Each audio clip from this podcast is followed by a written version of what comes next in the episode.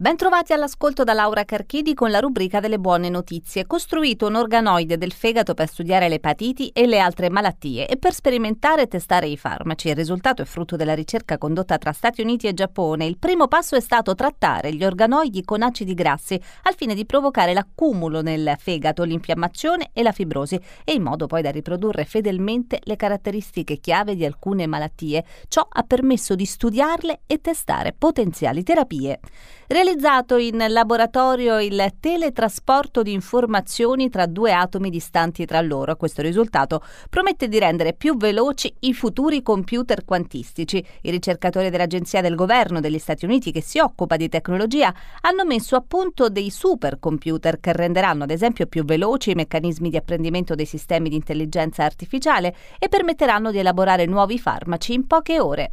Adottare un gatto allunga la vita, secondo diverse ricerche, infatti il contatto con i felini avrebbe molti effetti benefici soprattutto per i cardiopatici. Quelli principali riguardano la sfera dei disturbi stress correlati e depressivi e la sindrome ansiogena. Il contatto con il pelo del gatto produce ossitocina, l'ormone della felicità. Inoltre è piacevole e distensivo, agisce in modo positivo su battito, frequenza cardiaca e pressione arteriosa. Tutto ciò produce enormi benefici a livello cardiovascolare, prolungando e migliorando migliorando la vita umana. Ed è tutto, grazie per l'ascolto.